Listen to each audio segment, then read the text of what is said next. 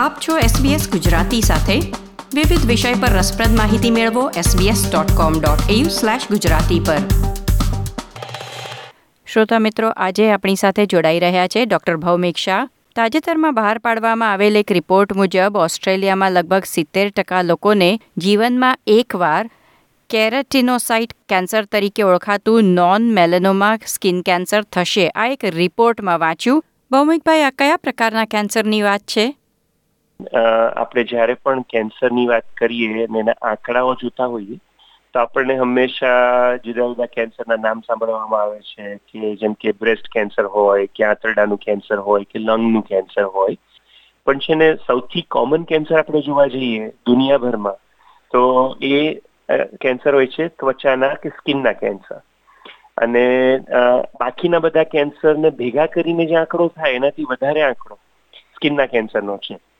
પણ તેમ છતાં આપણે એના વિશે આટલું સાંભળ્યું કેમ નથી એનું પણ કારણ છે કે સ્કિનના કેન્સર છે મુખ્યત્વે એને આપણે ત્રણ પ્રકારના કેન્સરમાં વેચીએ છીએ. કે જે આપણે આપણે ત્વચા હોય, એના કોષો છે એ જુદા જુદા લેવલમાં, જુદા જુદા સ્તરની અંદર હોય છે. એટલે એના મલ્ટિપલ લેવલ હોય અને જેમ જેમ આપણી સ્કિનની ઉંમર થતી જાય, એમ ઉપરના લેયર શેડ થતા જાય અને નીચે એનું સૌથી નીચેનું જે બેઝલ લેયર હોય એમાંથી નવા નવા કોષ બનતા જાય ને રિપ્લેસ થતા જાય. આપણી ત્વચા રેગ્યુલરલી રીજનરેટ થતી હોય છે.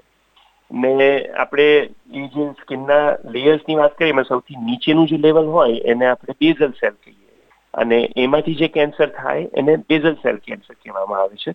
અને એની ઉપરના જે બાકીના લેવલ હોય, જે લેયર્સ હોય, જેમાંથી આપણી સ્કિન શેડ થતી હોય એ બધા સેલ્સને આપણે કેરેટિનોસાઇટ્સ કહેતા હોઈએ છીએ, અથવા તો બીજું નામ છે સ્ક્વેમસ સેલ.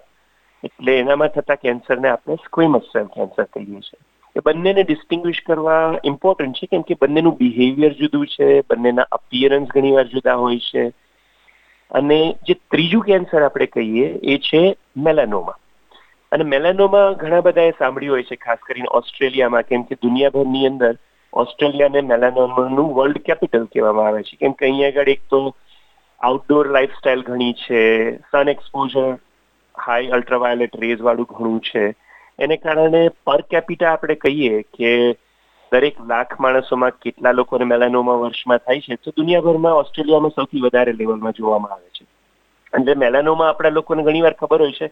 આપણે જ્યારે પણ બહાર ફરવા જઈએ બીચ ઉપર જઈએ, તો આપણે કહેતા હોય કે સનસ્ક્રીન લગાડવું જોઈએ, જેનાથી મેલાનોમા ન થાય. અને મેલેનોમા અને બાકીના બે જે કેન્સર છે બેઝલ સેલ કેન્સર અને સ્ક્વિમસ સેલ કેન્સર એને છૂટા એટલા માટે પાડવામાં આવે છે કે મેલેનોમા નામનું કેન્સર જે છે, એ શરીરમાં જુદા જુદા લેવલ જુદા જુદા ભાગમાં સ્પ્રેડ થઈ શકે છે અને એ જાન લેવા ઘણા બધા લોકોમાં થઈ શકે છે.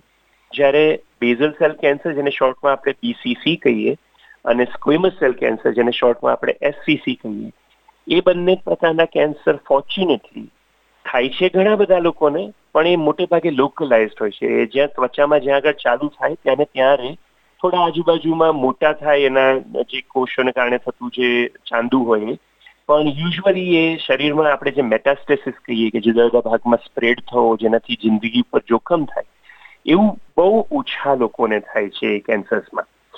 એટલે સ્ટ્રક્ચરલી મેલેનોમા સ્કિન કેન્સર અને નોન મેલેનોમા સ્કિન કેન્સરને યુઝવલી આપણે જુદા પાડીને જોતા હોઈએ છીએ. અને અવેરનેસ જે નોન મેલેનોમા સ્કિન કેન્સર છે જેને તમે જેમ બીજી રીતે આપણે કેરાટિનોસાઇટ રિલેટેડ સ્કિન કેન્સર કહીએ એના વિશે આપણામાં માહિતી થોડીક ઓછી હોય છે. અને એ માહિતી ઓછી હોવાનું શું એ જ કારણ છે કે એટલા જાનલેવા નથી? કારણ કે સ્પ્રેડ નથી થતા? દેટ ઇઝ ટ્રુ કે એક કારણ એ છે કે એ યુઝ્યુઅલી એની ટ્રીટમેન્ટ જ્યારે આપણને સ્કિનના કેન્સર એસસીસી કે બીસીસી હોય એની ટ્રીટમેન્ટ રેન્જ ઓફ ડોક્ટર કરતા હોય છે. એમાં ખાસ કરીને ઘણા બધાની ટ્રીટમેન્ટ તો જનરલ પ્રેક્ટિશનર કરતા હોય છે.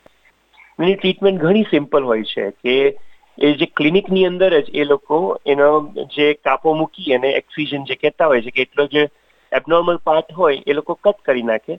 અને યુઝ્યુઅલી જ્યારે આપણે વિજિલન્ટ હોઈએ અને રેગ્યુલરલી જીપી પાસે જતા હોય તો જ્યારે ડિટેક્શન થાય તો ફ્યુ મિલીમીટર સાઇઝનું એનું ચાંદુ હોય છે. એટલે બહુ ઇઝીલી લોકલ એનેસ્થેટિક આપી અને એ ક્લિનિકની અંદર જ એને રિમૂવ કરી નાખે. અને પછી એને પેથોલોજીમાં મોકલીને કન્ફર્મ કરે કે એ કેન્સર હતું અને એનું પ્રોપરલી માર્જિન સારી માર્જિન સાથે એના આજુબાજુ કોઈ કોષ રહી ન ગયા હોય એ રીતે એને કટ કરીને કાઢી નાખ્યું છે. એના સિવાય એના પછી કાંઈ જ નથી કરવાનું હતું.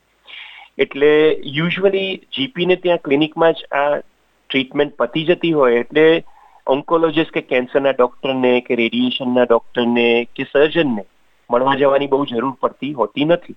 એટલે યુઝ્યુઅલી આ લોકોના દિમાગમાં પ્રોપર કેન્સર તરીકે રજિસ્ટર ઘણી બધી વાર નથી થતું. પણ આ આઈ વુડ સે કે મેજોરિટી ઓફ કેસીસમાં આ સિચ્યુએશન હોય છે. પણ માઇનોરિટીમાં I would say ten fifteen twenty પર્સન્ટની અંદર, ક્યારેક એના પ્રેઝન્ટેશન પણ સિગ્નિફિકન્ટલી ટ્રબલસમ કે કોમ્પ્લેક્સ હોઈ શકે છે. What I mean by that એટલે કે જેમ કે ક્યારેક આ રીતના જે સ્કિન કેન્સર છે એ ફેસ ઉપર હોય, અથવા તો શરીરના એવા ભાગની અંદર હોય જ્યાં આગળ સર્જરી કરવી અઘરી પડે એવી હોય, અથવા તો સાઇઝ મોટી થઈ ગઈ હોય, તો તમારે ઘણો મોટો એરિયા સ્કિનનો કાઢવો પડે, એના માટે તમારે પ્રોપર પ્લાસ્ટિક સર્જન પાસે જવું પડે, કે જે એ એ સ્કિન કવર કરવા માટે ક્યાંકથી બીજી જગ્યાએથી જેમ થાઈ પરથી કેવી રીતના સ્કિન લઈને ત્યાં આગળ એને રિપ્લેસ કરવી પડે.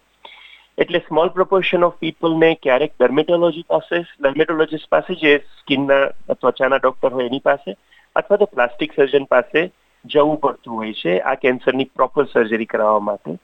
અને ઘણા rare I would say perhaps less than five percent લોકોને આ કેન્સર યુઝ્યુઅલી બોડીમાં સ્પ્રેડ નથી થતા, પણ ઇન રેર સિચ્યુએશન એ શરીરના બીજા ભાગની અંદર ક્યારેક સ્પ્રેડ થાય છે.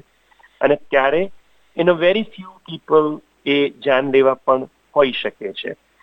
એટલે દેર ઇઝ અ રીઝન કે લોકોના માનસની અંદર આ કેન્સર એટલું મોટું નામ નથી. જો એટલું કોમન છે, તેમ છતાં કેમ કે યુઝ્યુઅલી જીપીના લેવલ ઉપર એનું ડાયગ્નોસિસ અને ટ્રીટમેન્ટ થઈ જતા હોય છે.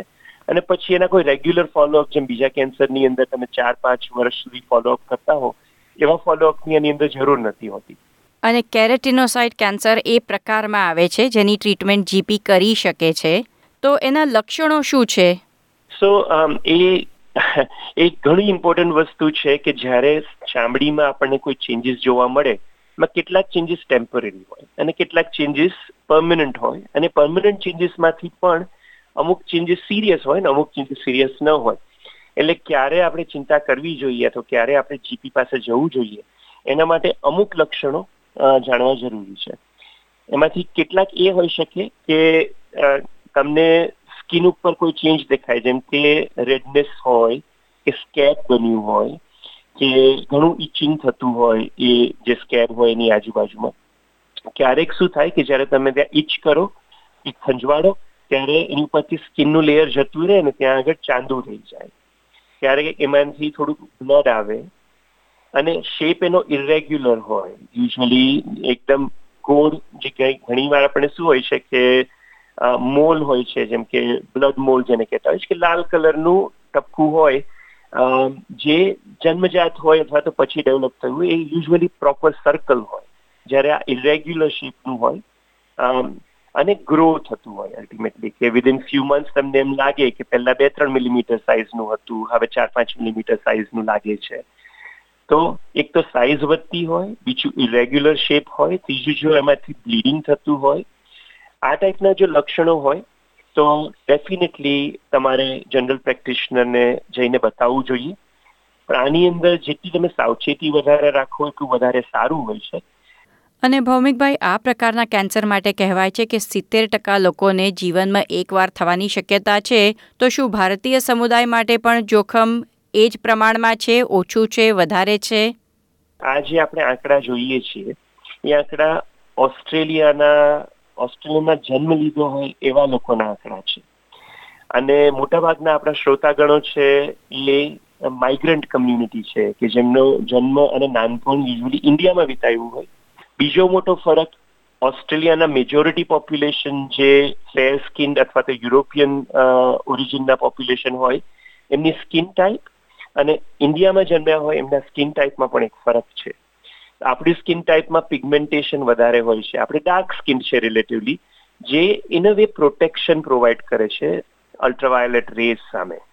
સો જે ફેર સ્કિન લોકો હોય છે, એ લોકોને સનના અલ્ટ્રાવાયોલેટ રેઝનું એક્સપોઝર વધારે થઈને એ લોકોની સ્કિનમાં આ ટાઈપના કેન્સર થવાનું રિસ્ક વધારે હોય છે.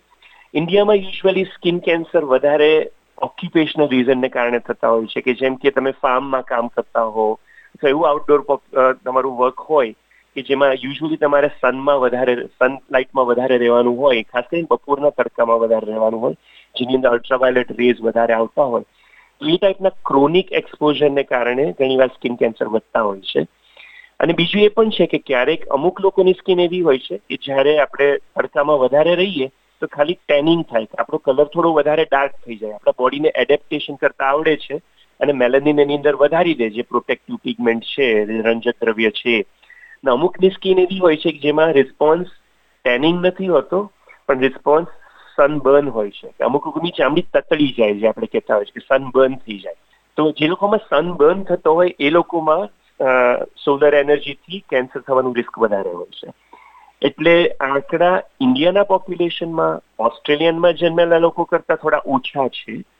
પણ સ્ટીલ માઇગ્રન્ટની અંદર આ બધા કેન્સરોના ઇન્સિડન્સ જે ઇન્ડિયામાં રહેતા લોકો હોય અને ઓસ્ટ્રેલિયામાં જન્મેલા લોકો હોય બંનેની ક્યાંક વચ્ચે હોય છે.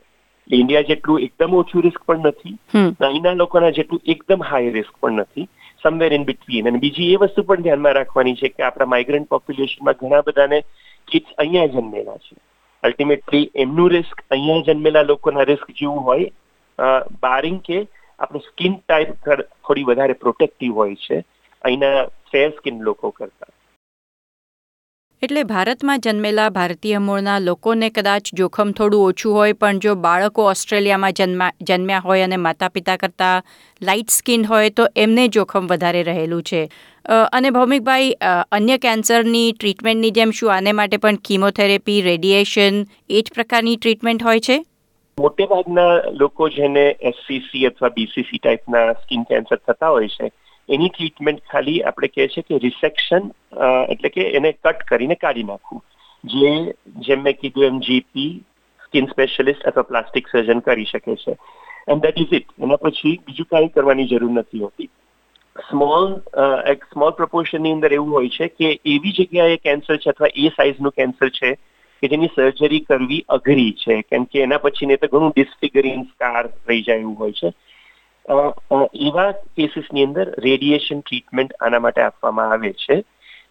પણ a very small proportion of પીપલમાં અને કીમોથેરાપીની જરૂર આ બે પ્રકારના કેન્સરમાં ક્યારેય નથી પડતી. ક્યારેક એવું થાય છે કે કિમોથેરાપીનું ક્રીમ આવતું હોય છે. કે આ ટાઈપના અમુક કેન્સરની અંદર ખાલી આપણે સ્કિન ક્રીમની જેમ એ કિમોથેરાપીનું ક્રીમ લગાડવાનું હોય છે. પણ જે ટિપિકલ આપણે કીમોથેરાપી વિચારતા હોય કે ડ્રીપ તરીકે આપણી વેનમાં જાય અથવા તો એની ટેબ્લેટ ગળવાની હોય, એવી ટાઈપની કિમોથેરાપીની આમાં કોઈ જરૂર નથી પડતી. અને જસ્ટ જતાં જતાં સૂર્યકિરણોથી બચાવ માત્ર ઉનાળામાં જરૂરી નથી હોતો, એ પણ બધાને યાદ કરાવી દઈએ. શિયાળા અને ચોમાસામાં પણ એ યુવી પ્રોટેક્શનની જરૂર પડે છે. Definitely definitely I would like to point out કે, આ સ્કિન કેન્સર વિશે વધારે માહિતી મેળવવા માટે ખૂબ સારા રિસોર્સિસ છે. અને સનસ્માર્ટ બનવા માટેના પણ ઘણા સારા રિસોર્સિસ છે. ગવર્મેન્ટનું આખું એક કેમ્પેઇન છે કે how to be SunSmart cancer કાઉન્સિલની website I would definitely like to say કે મેં ગૂગલમાં કેન્સર કાઉન્સિલ ઓસ્ટ્રેલિયા નાખું તો એક ખૂબ માહિતીપ્રદ વેબસાઇટ છે.